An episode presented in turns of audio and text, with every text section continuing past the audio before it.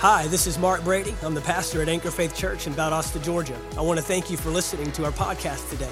We believe it will bless you and minister to you. Now get ready to receive a word from God.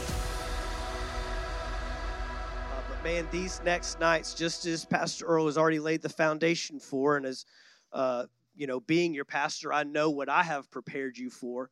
You know that we have set you in expectation of gifts, not men and women. Amen. And he gave gifts unto men, not a man or a woman. And I tell you right now, any of us, just in our natural ability alone, we're no good to you. It's the anointing that you're drawing on. It's the anointing you're pulling on. It's the anointing that enables us to do what we're going to do this week. And I'm just so honored and glad for these conferences. And the power that they bring. We've been a part of these in St. Augustine, Florida. Obviously, this is our second one here now, which is amazing. And then we did Fort Walton Beach at Pastor Roddy's church earlier this year, and I think that was May, right? We were up there in May. And so just awesome time getting to go from church to church, empowering people to rise in their kingdom identity, arise in their kingdom purpose. And Pastor Earl's absolutely right. The whole reason we're doing these conferences is because we're having to retrain an entire culture of believers of what the kingdom life is really all about. I remember in 2009, June of 2009, Pastor Earl came back from a conference he had attended, heard a man speak along the lines of the kingdom in a way that he had never heard before. And the story he tells, sitting on the edge of his seat, couldn't find enough paper, couldn't write fast enough, went and bought every single book that the guy had out in the foyer, read them all within that night or that weekend. I mean, you cleaned them out pretty good, pretty quickly. Came back pregnant with and stirring with, this message has got to get out. And I remember for about June, July, August,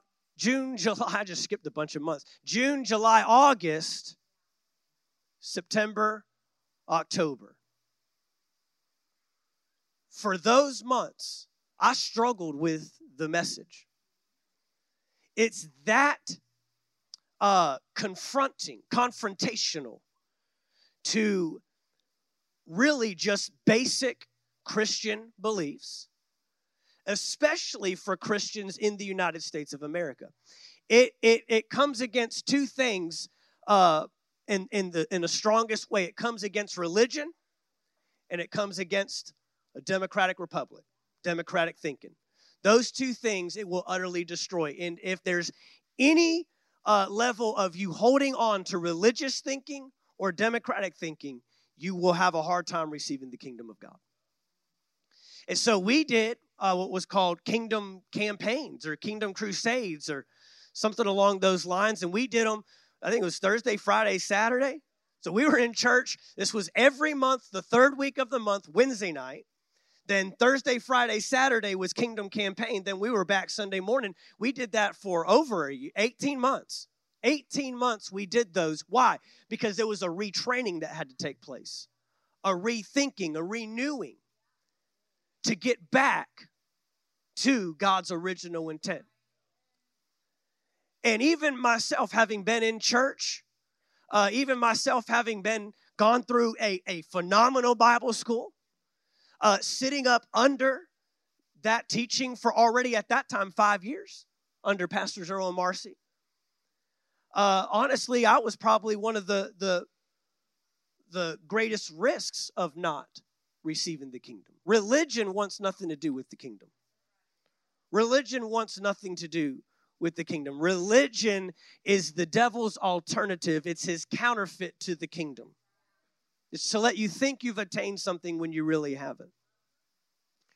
But then in October, another individual came to town and ministered along the same lines, and he helped me out when he took us to the new wine and the new wineskins.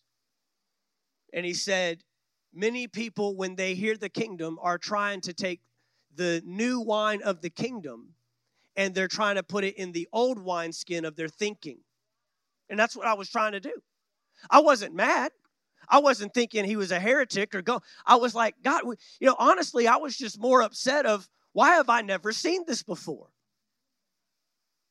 Where is this in Scripture? And you can't deny it. It's all over the place. It's all that Jesus talked about was the kingdom, the kingdom. The kingdom of God is like this, and the kingdom of God is like that. But he made his statement. He says, the kingdom is not the wine. The kingdom is the wineskin. And everything you've learned, everything you know, every subject you've ever covered goes in the kingdom, not the other way around. See, if you try to make the kingdom fit in what you already know about church, it won't work. You'll lose both the wine and the wineskin, Jesus said. But if you understand that every topic, every subject, everything you've ever understood or maybe had a hard time understanding goes in the kingdom of God, then the kingdom of God makes everything clearer. You miss the forest for the trees, but when you can zoom out and get the big picture, now you can see that the kingdom was everything that God was trying to do from beginning to end. And so knowing this, we know that we have to take special opportunities outside of a Sunday morning, outside of a midweek, outside of a class, outside of, you've got to get yourself out of regular routine. You've got to get yourself out of regular, typical course of life to get yourself in a place to receive something, because this is the one message the enemy does not want to get out.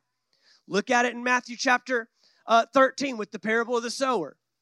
When he heard the word of the kingdom, the sower comes immediately to steal. You know, not every message that's preached on Sunday, the enemy's after.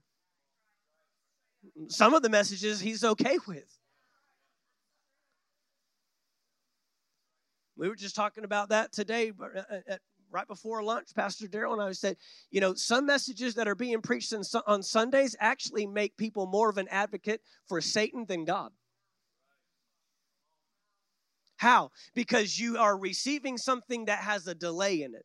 You're receiving a message or communicating a message that, well, when I get there one day, then people of the world look at people in the church and say, well, then how's your life any different than mine?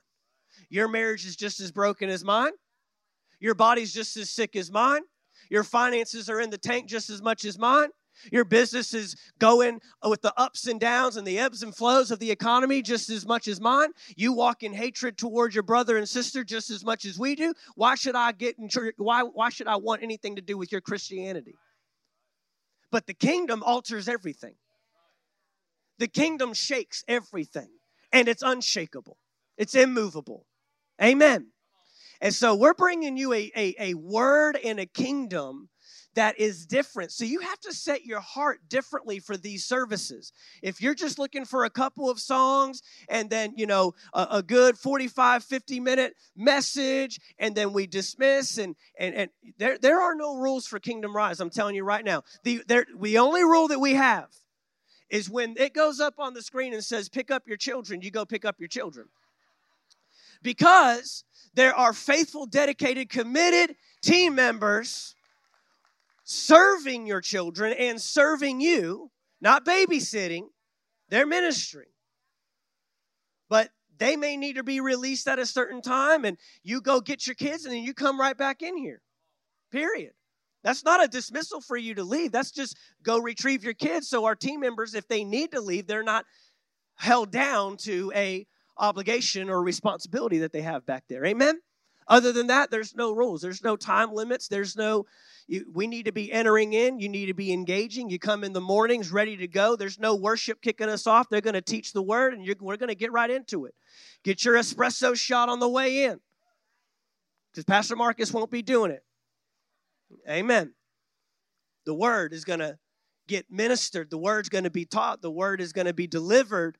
And your spirits are hungry for this. Man, I'm telling you, as much as it goes against your flesh, as much as it goes against your natural thinking, just know on the inside your spirit is saying, yes, this is it. This is what it's all about. So get hungry. Amen. Well, it wouldn't be Kingdom Rise if we didn't start in Genesis chapter 1. So go with me to Genesis chapter 1. Today, or this evening, I want to minister, and I was overhearing Pastor Darrell in a conversation with Pastor Earl back in the back room there. And I perked up. I said, "Wait, are you talking about what you're ministering on?" He said, "Yeah." I said, "It sounds a lot like what I'm talking about." He says, "Well, that's all right. You preach yours, I'll preach mine, and I'll clean up your stuff." So that's the great thing about going first. I got plenty of individuals that can come in and they can clean up any mess I make. Amen. What I love about Kingdom Rise, and it's happened almost every single time, I believe, is there's just, it ends up being a theme. We don't talk about this beforehand. The only theme we have is we're ministering on the kingdom of God. Your identity, your purpose, who you are in Christ, what you're called to do, what the church arising to Matthew chapter 16, binding and loosing, ushering in the kingdom of heaven on earth now, not waiting to get somewhere, but bringing it here now. That's the theme. That's the premise. That's all we discuss. Outside of that, we don't have a specific thing. But where I am feeling led tonight to get us started is I want to speak along the lines of kingdom alignment. Kingdom alignment. God honors order. And if it's one word that you could use to speak to our culture today, and a lot of what we're seeing would be the word disorder, which is out of alignment. And in no place in Scripture will you find that the kingdom of God operates with any kind of chaos, with any kind of, let's throw it all together at the last minute. Let's throw it against the wall and see what sticks. There is an order. And there has been a brokenness in order, not just in the world, in the church. There is a high disregard today of order. We don't want order. We don't want any kind of level of chain of command, answering to, responding to. One speaks, we simply follow with no questions asked. That kind of thought process has gone by the wayside today.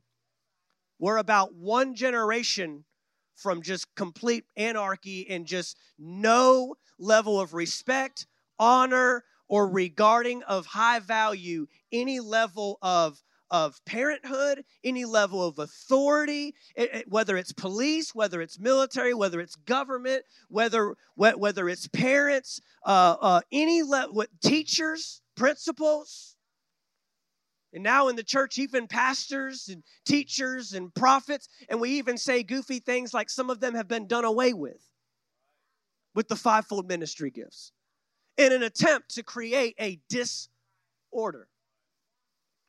But in Genesis chapter 1, verse 26, God sets an order in motion pretty quick, 26 verses into the Bible. Then God said, "Let us make man in our image, according to our likeness. Let them have dominion." Everyone say dominion. "Over the fish of the sea, over the birds of the air, and over the cattle, over all the earth, and over every creeping thing that creeps on the earth." In this one verse, we know he goes on to read in verse 28 that he made man in his image. He followed through with the plan to make man. And in these 2-3 verses right here, 1:26, 27, and 28, we see order established. There's a God in heaven that has extended himself from an invisible realm to a visible realm. And he's extended himself from an invisible God to a visible man. And man is to rule on the earth just as God rules and dominates in heaven. And God simply puts it this way: I'm not going to intervene in the affairs of the earth without going through mankind. From this moment on, he has established an order that not even God himself will break. Did you know that when you pray and you ask God to do something for you, that he has given you the authority and dominion? You're asking him to break his order of how he operates. You're basically telling God, your order's not good enough. I need you to break out of that order instead of requiring me and expecting me to do what you've called me to do and assigned me to do. I need you to do it for me. And God will not do it. When he needed a sea parted, he called a Moses. When he needed a Goliath slayed, he called a David. When he needed the walls of Jericho to come down, he called a Joshua to lead the Israelite army around and to follow orders. Even when the orders didn't make sense. Building an ark when there's never been rain. We learned about Esther this morning. Sending in a Jewish woman to be the new queen of a nation where someone is trying to kill Jews. That's not order that man would put in place. But this is how God works. Even when he needed to redeem mankind, he still needed a man. Problem was man couldn't do it. But God said, you know what? I've already established an order and I cannot break the order. God doesn't just not break promises. He doesn't break order. He won't break chain of command. He won't come out of alignment of his word. When he speaks, his word becomes the law. It becomes the order by which we follow. And his order works every time. His order works if you'll keep things in order. Right? Certain things are not done between a man and a woman prior to marriage. Why? There's a covenant order established. A man is to be with a woman. Men are not with men, and women aren't with women. See, all these things that are being challenged and questioned, it's not just challenging and questioning the principle. It's challenging and questioning the order. It's trying to foster within you a tolerance for disorder. A tolerance for things that don't make sense, but they want it to make sense and make you look like the dumb one for just simply following the order that's in place. Things are so backwards today. Why? Because the order is trying to get disrupted. The order is trying to get disrupted. God does things in order. God never does things out of order. And if he can't find someone that will do it in order, then he will move on to someone that will do it in order. He told that to Abraham. He told that to Moses. He said, at one point he told Moses, he said, you know, get out of the way. I'll smoke them all. If they won't follow my order, I'll find someone that will. It's that simple. God has an order. God has a system. Now, religious Christians want to try to tell us that the legal systems are really at the heart of God. No, at the heart of God is our obedience and our following out of love because he is the king, not out of simple compliance, but out of heart obedience. And so now we have, ways in the church where we don't have to keep the order of the word because there's grace. They think grace is God stepping back on his order.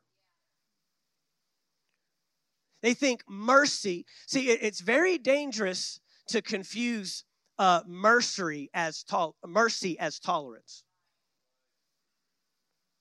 We think because God is delayed in punishment, delayed in carrying out a sentence, that he has now changed his mind on the matter. It's a dangerous way to live. It's a dangerous way to operate as a believer. To ever think that God doesn't follow the order in his word, to ever think that any of his word and any of his law he has stepped back on and now all of a sudden given room that we are not responsible for carrying out and following the law. That is a dangerous way to live the Christian life.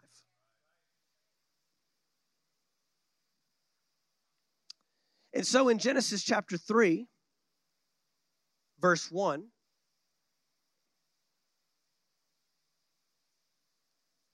Genesis chapter 3 and verse 1 says, "Now the serpent was more cunning than any beast of the field which the Lord God had made.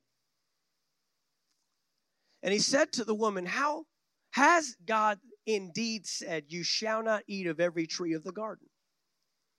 And the woman said to the serpent, We may eat the fruit of the trees of the garden, but of the fruit of the tree which is in the midst of the garden, God has said, You shall not eat it, nor shall you touch it, lest you die. Then the serpent said to the woman, You will not surely die. For God knows that in the day you eat of it, your eyes will be opened, and you will be like God, knowing good and evil. So when the woman saw that the tree was good for food, that it was pleasant to the eyes, and a tree desirable to make one wise, she took of its fruit and ate. She also gave to her husband with her, and he ate.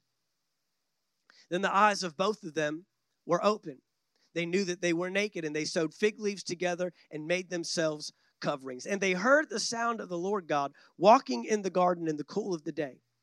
And Adam and his wife hid themselves from the presence of the Lord God among the trees of the garden. And the Lord God called to Adam and said to him, Where are you?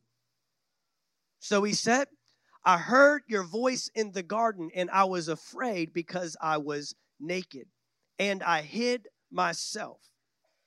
Verse 11, and he said, Who told you that you were naked? Have you eaten from the tree of which I commanded you that you should not eat? Have you eaten from the tree which I commanded you to not eat? Because if you go back to Genesis chapter 2, God gives Adam and Eve several responsibilities, several assignments, such as guarding and protecting.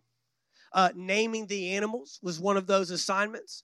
You notice that all of a sudden, Adam and Eve have work to do after the creation and after the assigning of you will have dominion in the earth. Why? Because now God has to go through Adam and Eve. God can't name the animals because he's already put things in order. I would submit to you that if God had created man on any day earlier, he would have finished creation. That's the level of power and authority that God gave to man. Well, amongst those responsibilities and amongst those assignments, he also gave a command. We all know what that command was. Do not eat of the tree of the garden. But in the day that you eat of it, you will surely die. And so right here, God knows. Verse 11, have you eaten from the tree of which I commanded you that you should not eat? Now, what's interesting is all of the kingdom, all of this power, all of this authority, all of God's plan, honestly, all of this book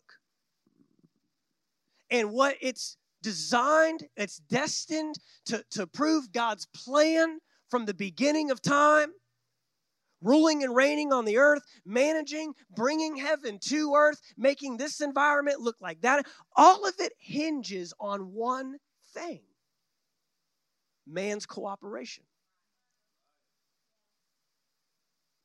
It all hinges on one thing: free will.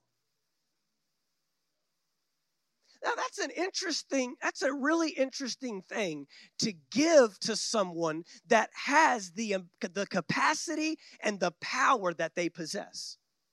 It all hinges on Adam and Eve remaining in alignment with the order that God has established. That's a very powerful thing to give to someone that has that much power and that much authority in the earth, that they could lose it the moment that they disobey. The most dangerous word in the kingdom is independence. Satan did not tempt Adam and Eve with fruit. He tempted them with self-rule. He tempted them with the ability to make a decision outside of the order of God's plan.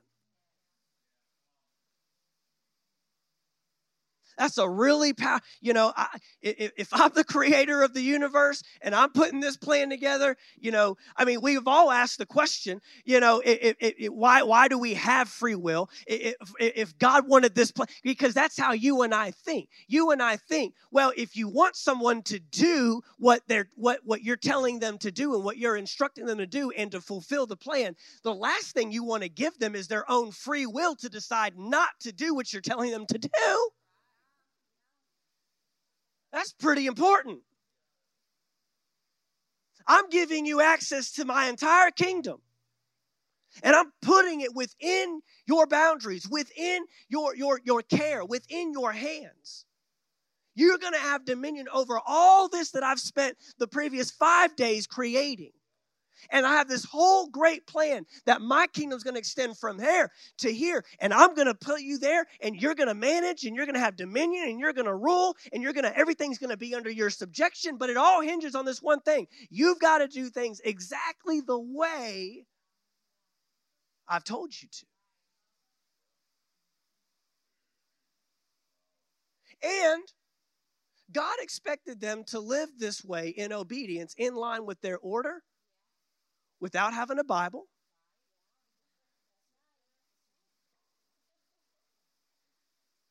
without a local church to go to, without a pastor overseeing and watching over their souls. Y'all with me? The expectation was simply what? Obey. I've given you a command. I've given you assignments. I've given you a territory. I've given you you've got all the makeup, all the elements of a kingdom that you need. A kingdom is a king's domain. It's the territory within which a king rules. They've got it all. They've got the backing of the home nation. They don't need anything. Everything that they'll ever need is going to be supplied from the home nation as long as what? They obey.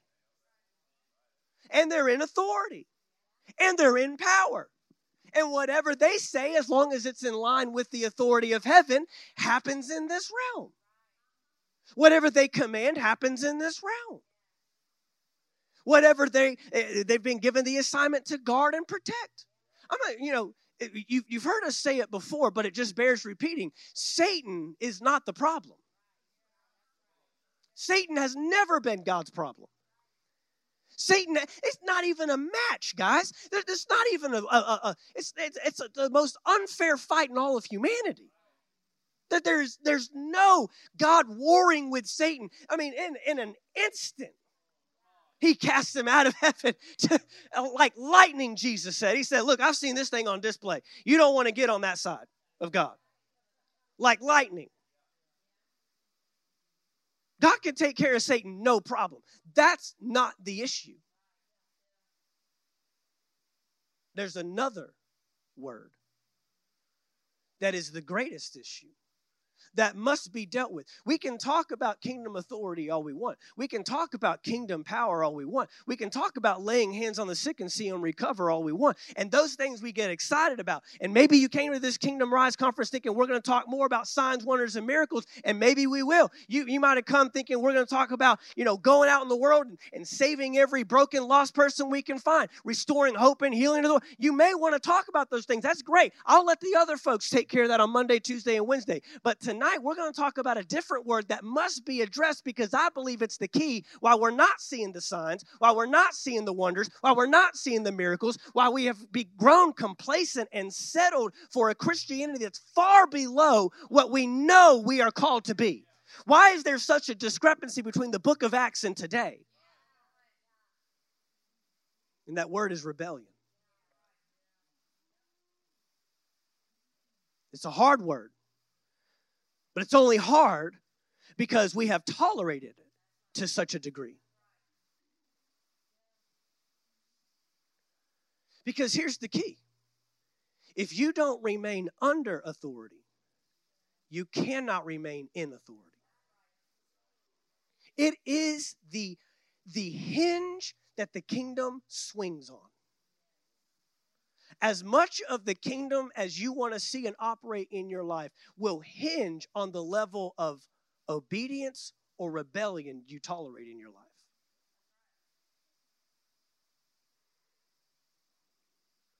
I believe in these last days, along with the revival and the signs and the wonders and the miracles, I believe we're going to see a restoration of order in the kingdom, in the church.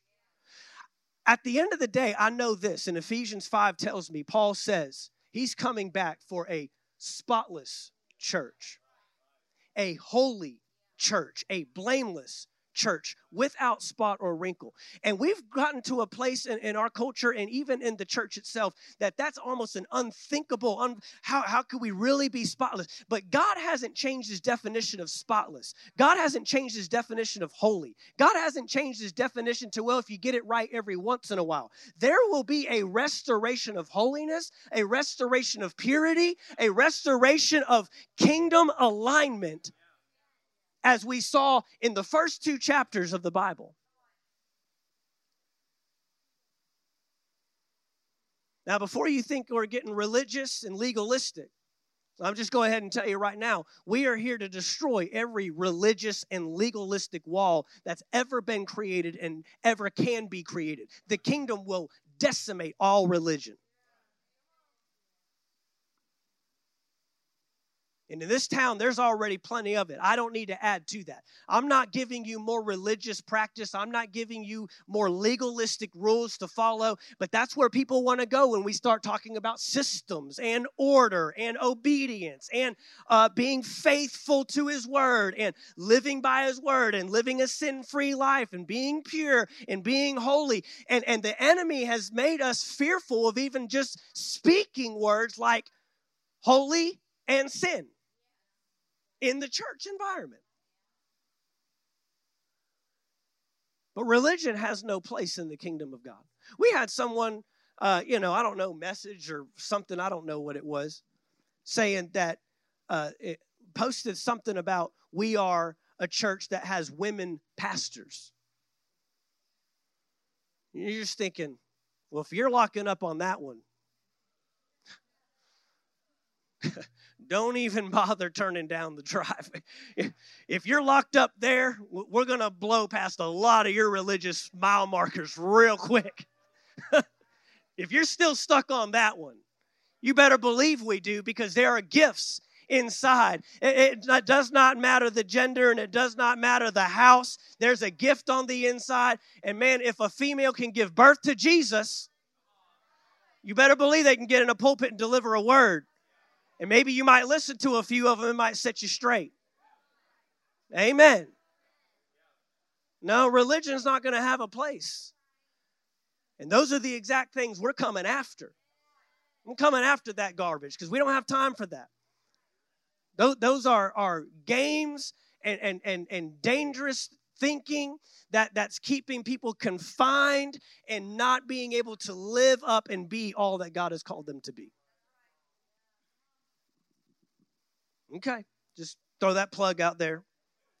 We do have women pastors, and we do have women Bible teachers, and they do a phenomenal job. They are anointed, and we thank God for them. Amen?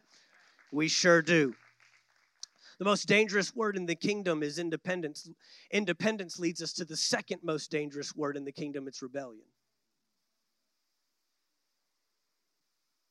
An independent thought life outside of God's kingdom will never lead you into obedience, will never lead you into right living, will never lead you into God's order, will never align you. The Bible actually tells us in Romans chapter 8, I believe it's verse 5, it says that the natural mind is hostile to God and its laws. And in fact, it can never be subjected to God's laws. If you think you can do it without renewing the mind and without renewing your spirit,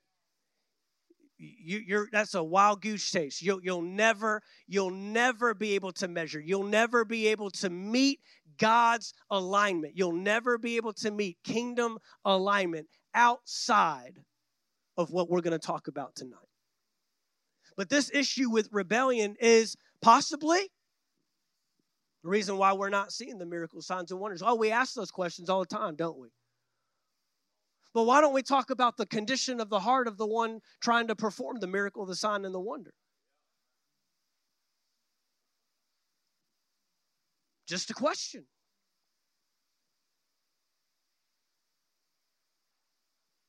Just a question. Where are we at with this matter of rebellion? Now, rebellion is just simply being out of alignment with the governing authority. We've all heard the definitions of sin, missing the mark, right? Sin is disobeying the word of the king at its truest form, at its simplest form. It's disobedience to the word of the king. It's being simply out of alignment. And God gave mankind a free will that he knew. They possess the one thing that can make this plan work perfectly, but they also possess the one thing that could throw all this away. But yet he still gave it to you and I. He still gave it to Adam and Eve. And here in Genesis chapter 3, they operated rather than operating in the authority that could have cast Satan out of the garden. See, God didn't need to do anything about Satan. He didn't even warn them about Satan. In fact, I would submit this to you, that nothing ever needed to be done with Satan. If Adam and Eve had simply obeyed the word, do not eat of the fruit of the tree, show me what the devil could have done to them had they stayed in alignment with the word of God, with the order. He couldn't touch them. He couldn't touch them. But today, people can't tolerate a conversation of, well, you know what? Maybe we're going through some things. Now, we learned this morning, tests and trials will come, period. Jesus was sent into a wilderness, but he wasn't sent in the wilderness to be subjected to the devil. He was sent in the wilderness to overcome the devil. Sometimes God will send you into a test and a trial, not for your punishment, but for the devil's, so you can enact your authority on him and defeat him and prove to him once and again, this is my kingdom citizen, this is my royal child, this is my bloodline, and he has just as much power to overthrow you as I do. But what about the ones that come because there's something out of alignment? What about the tests that come that we find ourselves in because there's sin in the camp? I mean, I'm already losing people. It's the stuff that we don't like to talk about. We want to hear about how do we lay hands on the sick and see them recover? How do we see these miracle signs and wonders like in Jesus' day? You know what? Jesus submitted himself to the word of God. Jesus never once said, you know what? I'm going to do things as I ought to. I'm the Son of God. I've got the anointing on my life. It'll still take place, you know, because Samson made it happen even though he was out of alignment, right? Using the anointing for his own personal benefit. No, not one time. In fact, he even in the garden in his darkest hour said, if there's any way this cup can pass from me. But he said, the only way the provision of your purpose and of your assignment is going to be fulfilled is if I remain in alignment with the king's authority, the king's plan. There was not one instance of rebellion in Jesus' life. Not one instance did he ever get out of alignment and have to come back and repent and have to come back and get things right and come back and just constant this back and forth. I keep blowing it, got to come back, keep blowing it. I'm telling you right now, we're going to set people free. We're going to see people set free. Know that. It's not by our power. It's not by what we can do. But we do need to address it on the level that it needs to be addressed.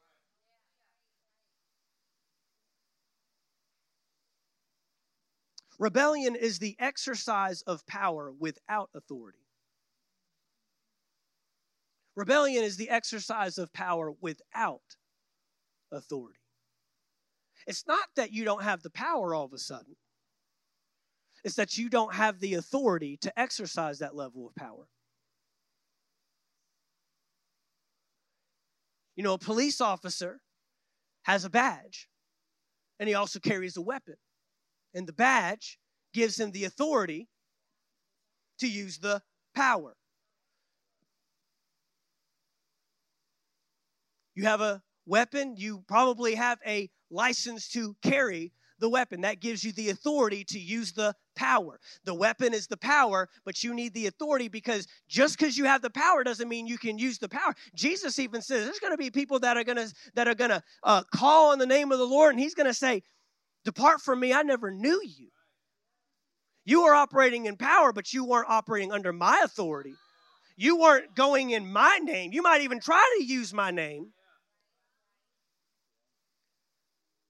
Don't be rebellious. Don't live out of alignment with God's word and God's plan. Proverbs chapter 14, verse 12.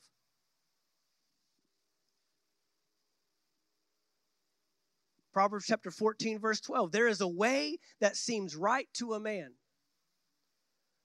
but its end is the way of death. I love how the Passion reads. It says, you can rationalize it all you want and justify the path of error you have chosen, but you'll find out in the end that you took the road to destruction. So we got to deal with another key in Genesis chapter 3.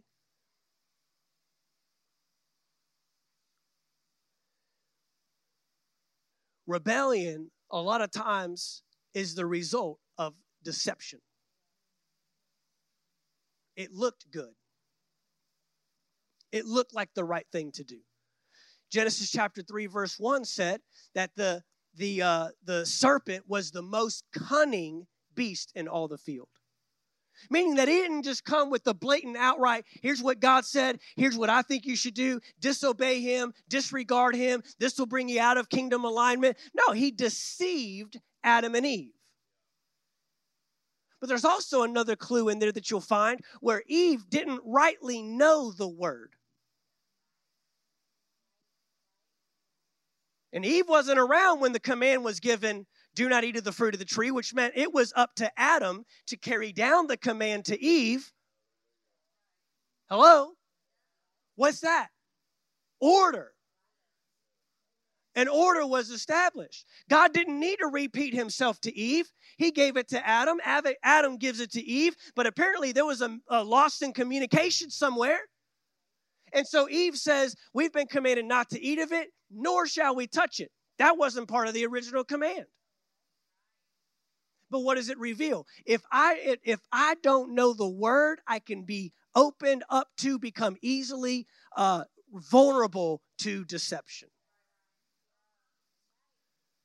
See, you didn't think that. You thought you were just reading a daily Bible reading plan and checking boxes and getting to Scripture when you could and pulling up the verse. But you didn't realize that the level of deception that you're making yourself vulnerable to is attached to the level of the word that you're in. Because the level of thought and study that you give to the word is the level of resistance that you can oppose the word of the enemy. See, there's two voices. There's two words. And whichever one becomes familiar, whichever one you become more acquainted with, whichever one you know, the reason why you believe the doctor's report over God's report is because you've studied the doctor's report. You do your daily reading plan of the doctor's report. And the diagnosis and what's going on and the prognosis and how it could turn out and what's going to happen and how long you have to live. And no, are we going back to the word? But which one's more real to you?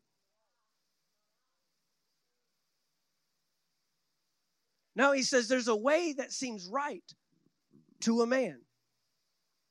You know, the devil didn't steal the kingdom from Adam and Eve.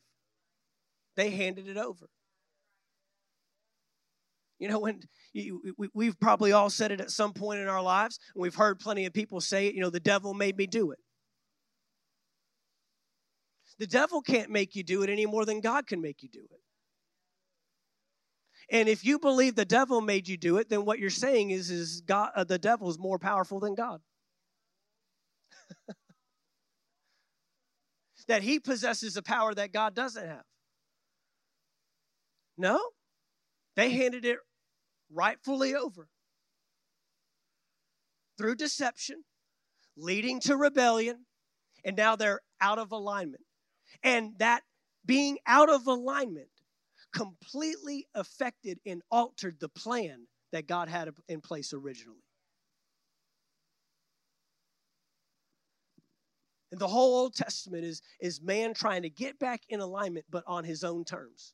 Is man trying to get back and trying to get back to God's plan and get back to God's system. And then the you just see this complete depravity of mankind. It just, you know, we're just tanking on this thing. We're not seeing any growth. We're not seeing any increase. We're not seeing any advancement.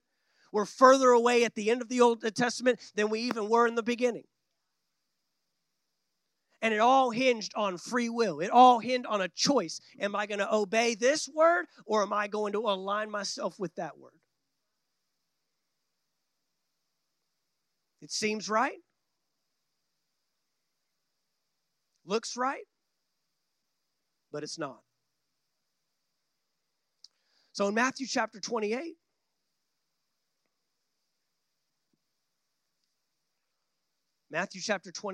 verse 18, we know Jesus comes. Jesus comes, dies on the cross, gives his life, gives us what we could not earn, what we could not get on our own. He rises again, ascends to heaven, and then he makes a statement just before he ascends to heaven. He says in verse 18, and Jesus came and spoke to them, saying, all authority has been given to me in heaven and on earth. Well, Adam and Eve had all authority on the earth. So look what he says in verse 19. Go therefore and make disciples. What did God do in Genesis chapter 1? Let us make man in our image, according to our likeness. Now, Jesus is giving us, in one sense, the same instruction of making disciples. Now, again, where God didn't make man in the sense that he made man to do anything. Man has free choice. Guess what? You and I are called to make disciples, but we can't make people follow Christ, right? We just give them the option. Guess what? They still have the free choice. But now we have this issue of we've actually changed that word from disciples to converts. Because it helps our numbers. It makes our success rate look a little better. Well, all you've done is you've made someone that says one thing but does another. All you've done is just create more disorder. All we've done is contribute to the chaos. All we've done is contribute to the misalignment, and things are out of alignment. And God's saying, no, I need disciples that are in alignment, because the word disciple literally means this: learner, follower. Learner, follower. That's literally what the word disciple means. It means to be a student, a pupil, one that adheres to the values, the beliefs, the thoughts, the motives, the intents of another. When you say you are a disciple of something, you have learned their ways, you have followed them in everything they do, I do, every step they take, I take. I don't go where they don't go. I don't say what they don't say. I don't do what they don't do. What did Jesus do? Jesus did what the Father told him to do. He said what the Father told him to say. He went where the Father told him to go. And now he's saying, I need you to go and make disciples, not churchgoers, pew sitters, hand raisers, song singers, Come on. Bumper sticker wearing, refrigerator magnet. No, we are making learners and followers. I've been flipped off by many a Christian bumper sticker wearing vehicles, and I know you have too. And maybe you are one of them, and that's okay. There's forgiveness. We're going to deal with all that.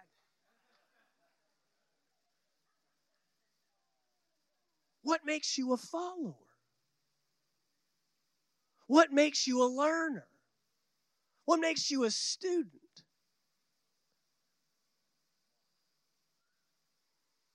It's the alignment of your will with His. What does Matthew 6:33 say? Seek ye first. How? When? First. Not second. Not halfway.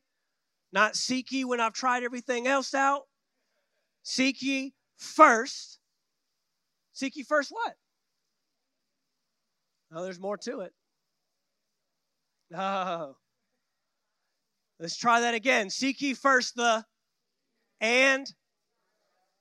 Are they helping you out up there? Look, they even gave you the answers, guys. They put it right up there for you. They're helping you out. Seek ye first the what? And. Everyone say and. And. And. That's a conjunction. That's connecting two things. Notice that the kingdom is connected with righteousness.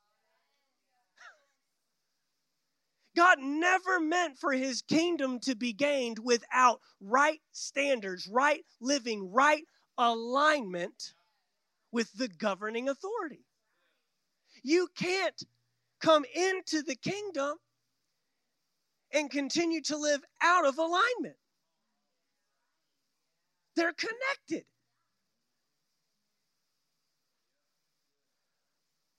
I mean, I've noticed, and maybe this is just, me just being super analytical and methodical and looking too deep into things, but I've noticed now when people quote this verse, they say this. But Matthew 6:33 says, seek ye first the kingdom and all these things will be added to you. Y'all heard it? Now, maybe they're just wanting to shorten it up. I can believe the best. I'm not accusing. But I think it might be time that we keep the and His righteousness back in the verse. I think it might be, I think we might be at a time, you know what? Let's just make sure and be intentional. We're leaving the and His righteousness in there because there's a lot of unrighteousness, and I don't want to reinforce a thought or continue to allow people to think that we get His kingdom and things are added without and His righteousness. Now, what is righteousness? Righteousness is simply right alignment with the governing authority. Kingdom alignment. It just simply means to be in right standing.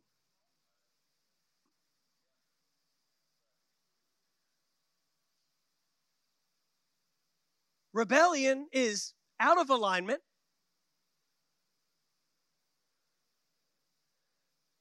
And notice what it says. And all these things shall be added to you. When we talk about obedience,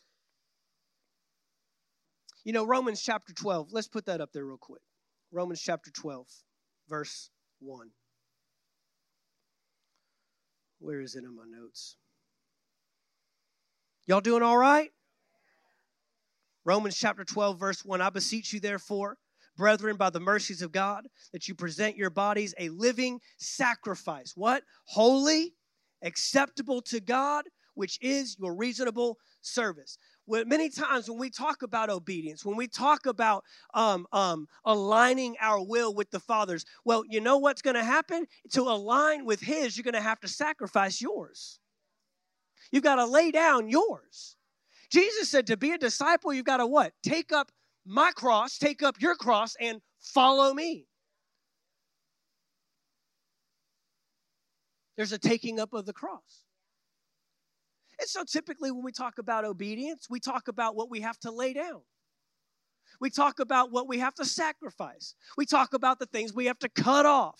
All the things that you think you enjoy. I can't listen to this, and I can't watch that, and I can't hang out with this person, and I can't drink that anymore, and I can't smoke that anymore, and I can't do that anymore.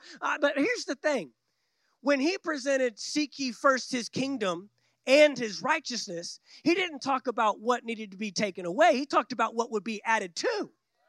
You would actually find that what you gain in obedience far outweighs what you give up in obedience.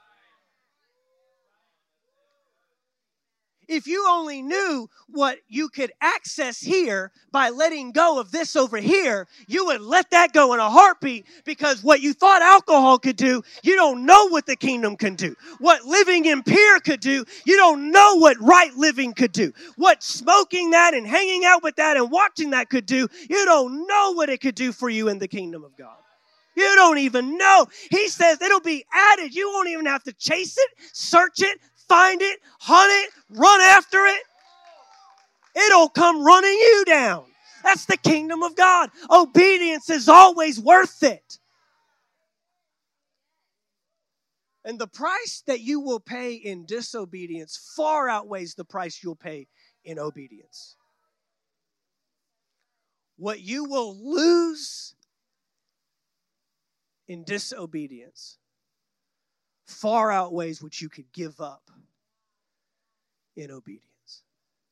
Right living. It's time to raise a standard. I ministered a message, I think it was that last year's Kingdom Rise? We did it in St. Augustine in April and in our church last year, right? Twice in 1 year. Ministered on the criteria of kings, which I still have yet to write the book on, so you can rag me about that later. And I made a statement. I said, it's impossible to have high standards with low values. Until we honor and value the things that God honors and values, we won't see the standard of living, the standard of miracles, the standard of purpose, the standard of destiny being fulfilled in our lives. Guys, it's time to stop thinking that we're the weird ones by chasing God with all that we have. Living for him with all that we have. We had a conversation with an individual just recently, just a few weeks ago. And they told us, they said, I'm in a place I just want to go after God with everything I have, with all abandon. I don't want anything. There was a season that I was running, but I wasn't really going after God with everything. I'm at a point right now, I just want to give him everything. I just want to be under the word as much as I can. I want to honor his word as much as I can. I want to be in the word as much as I can. I want to surround myself with people that are going the places that I'm going. It's time to raise a standard of righteousness and right living in the church once again. It's amazing we have to tell church people that. But you'll find that the world's not ever going to keep a level or a standard of living that we're not keeping. And you know, we were talking about that today at lunch too. When you have wicked people saying, I don't know, that's crossing the line, that's a bit too far. That lets you know how wicked the world's getting. We were just talking about that. There's actually been vocal liberals that have spoken up against abortion, or in favor against abortion, against those that are calling for the ending of life before birth. I mean, that ought to tell you something. When even wicked people that don't care anything about God, don't care anything about his values, but still look at it and say, man, that's you're going overboard there.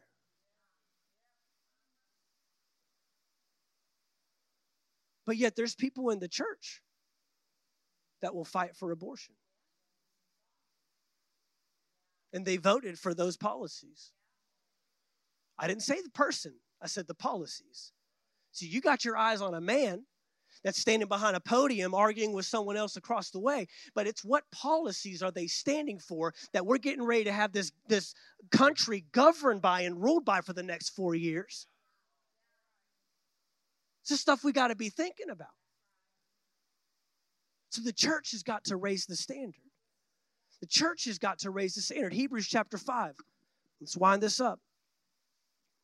Or wind it down. Or I don't, whichever one means let's shut this thing down. Wind it up sounds like maybe we're just getting started. I don't want to give you the wrong. Maybe we get it wound up. We'll see where we go. Hebrews chapter 5, verse 11. Of whom we have much to say, it's hard to explain, since you have become dull of hearing. For though by this time you ought to be teachers, you need someone to teach you again the first principles of the oracles of God, and you have come to need milk and not solid food. For everyone who partakes only of milk is unskilled in the word of righteousness. The word of righteousness. But maturity in the body of Christ has become optional.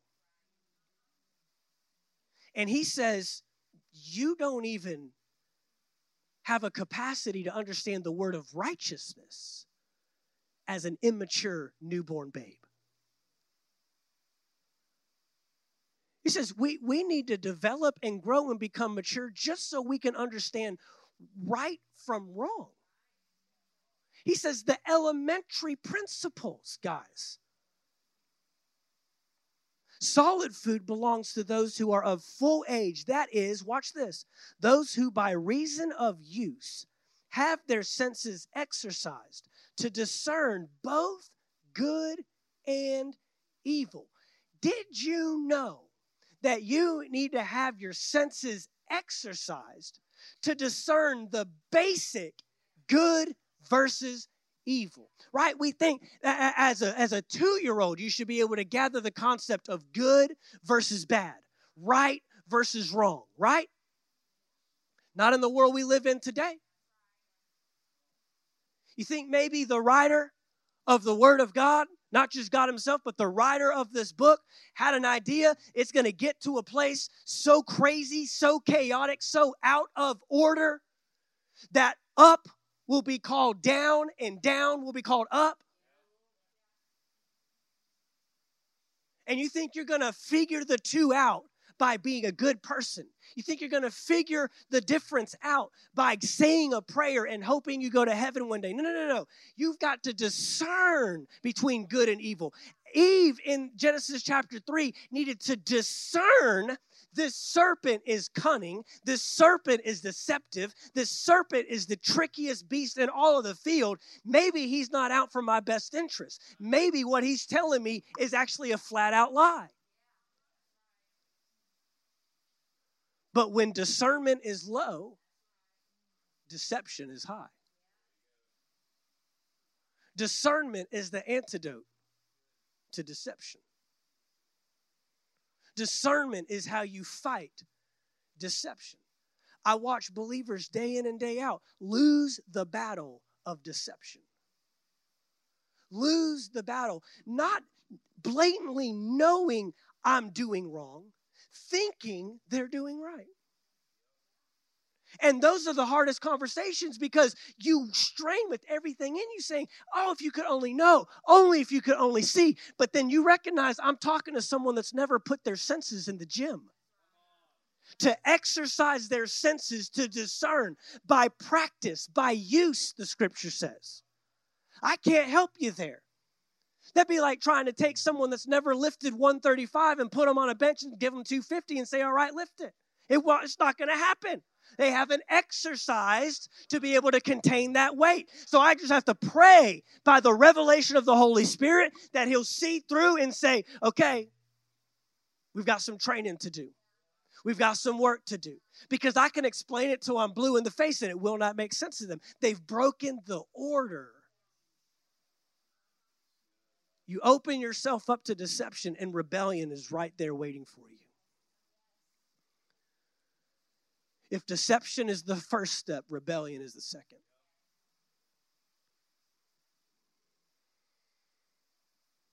In the Amplified, it says in verse 14, the solid food is for full-grown men, for those whose senses and mental faculties are trained by practice to discriminate and distinguish between what is morally good and noble and what is evil and contrary either to divine or human law. The Passion in verse 14 says, solid food is for the mature whose spiritual senses perceive heavenly matters. And they have been adequately trained by what they've experienced to emerge with understanding of the difference between what is truly excellent and what is evil and harmful. Worship team, if you come. There's a restoration of order that's going to take place in these last days. You can cry out for revival all you want. You know, I think revival will come when we learn that revival is God's normal way of doing business. I don't think revival is really that difficult. I don't think revival is really the problem. And that would be just like religion, to rely on something else. Well, until revival hits, we won't see that. You know what? We need to take personal responsibility for the domain that we have been given charge over, rule over, and operate in our authority. But if we're trying to operate in authority without remaining submitted to authority, you know, I find it so interesting in that story in Matthew chapter 8 with the Roman centurion that confronts Jesus. Jesus said, I'll come heal him. And Roman centurion said, no, you don't even got to do that. Just speak the word. Because here's what I've noticed about you. And if you look at the passage, he makes this statement. Go read it, Matthew chapter 8. He says, this is what I've noticed about you. You are a man under authority. Now, if you are going to highlight the fact that someone has the power and the capacity to speak a word and things change, you would probably highlight the fact that they're in authority. But that's not what he said. He said, I've noticed you're a man like me under authority. Because the Roman centurion understood what most people don't understand. The only way you can be in is if you're under. The only way things listen when you speak is because you listen when he speaks. I don't know what you're submitted to. I don't know what you're under, but you're under something. You're submitted to something that allows you that when your words go forth, they change things. Because when I give my servant a command to go here, he goes. When I give my servant a command to do this, he does it. When I give my command for a servant to come here, he comes. It's really a simple system. God's not complicated. God's not made this hard. But yet all of kingdom authority, all of kingdom power hinges on, are you submitted? Are you under the authority? I know we want to talk about the fact that we're in authority. But King Saul had a kingdom ripped from him because he would not remain under authority. The prophet Samuel looked him in the eyes and said, this day the kingdom has been torn from you because God has found a man after his own heart. Because Romans chapter 12 goes on to say, be transformed by the renewing of your mind. It's repentance. Repentance is for the purpose of aligning your life with the kingdom of God. No wonder it's the first words that Jesus gave when he started ministry. Repent for what? The kingdom. Repent for what? The kingdom is at hand. Repent for what? You can't even receive the kingdom unless you are willing to turn completely from the direction you're going. Repentance means to change your thinking. What's that mean? To align with the values of heaven once again. Let me tell you something. God wants to see miracles, signs, and wonders in the church more than you do. He wants to see bodies healed.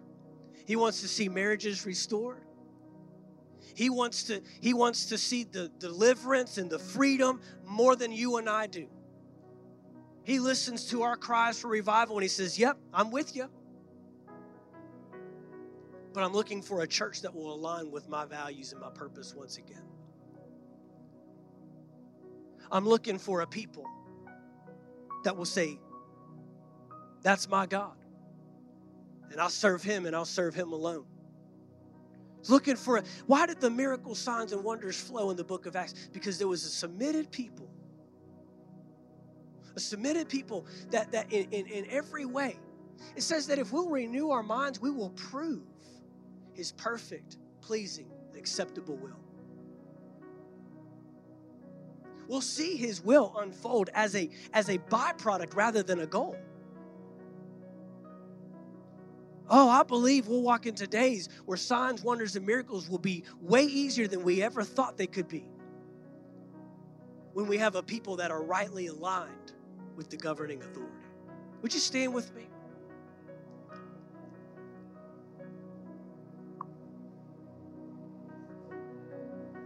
You know, the church, when it comes to repentance, we've even found a way to make that religious. If you come to the altar, if you cry hard enough, if you moan loud enough, if you have an emotional response, and not that those things in themselves are wrong, but many times we're putting on a show. We think we're moving God with our tears and moving God with our loud moaning and moving God with my I'm sorry. But true repentance is what you do when you get back up off of that altar and you walk back out those doors. This is a moment of consecration. This is a moment of confrontation with the ways that are out of alignment and saying, no, I'm getting this in alignment. How I've treated that person, how I've thought about that issue. In every way, we need to become proficient in repentance.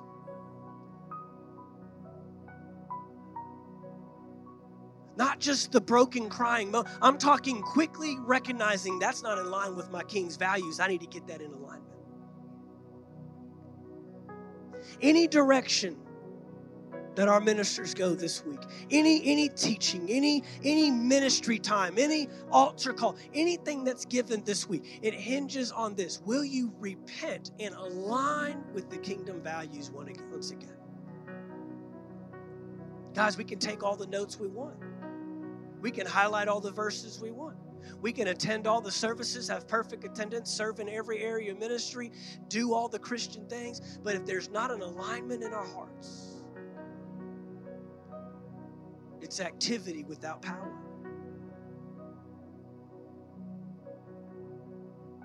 So I want this just to be a moment of consecration.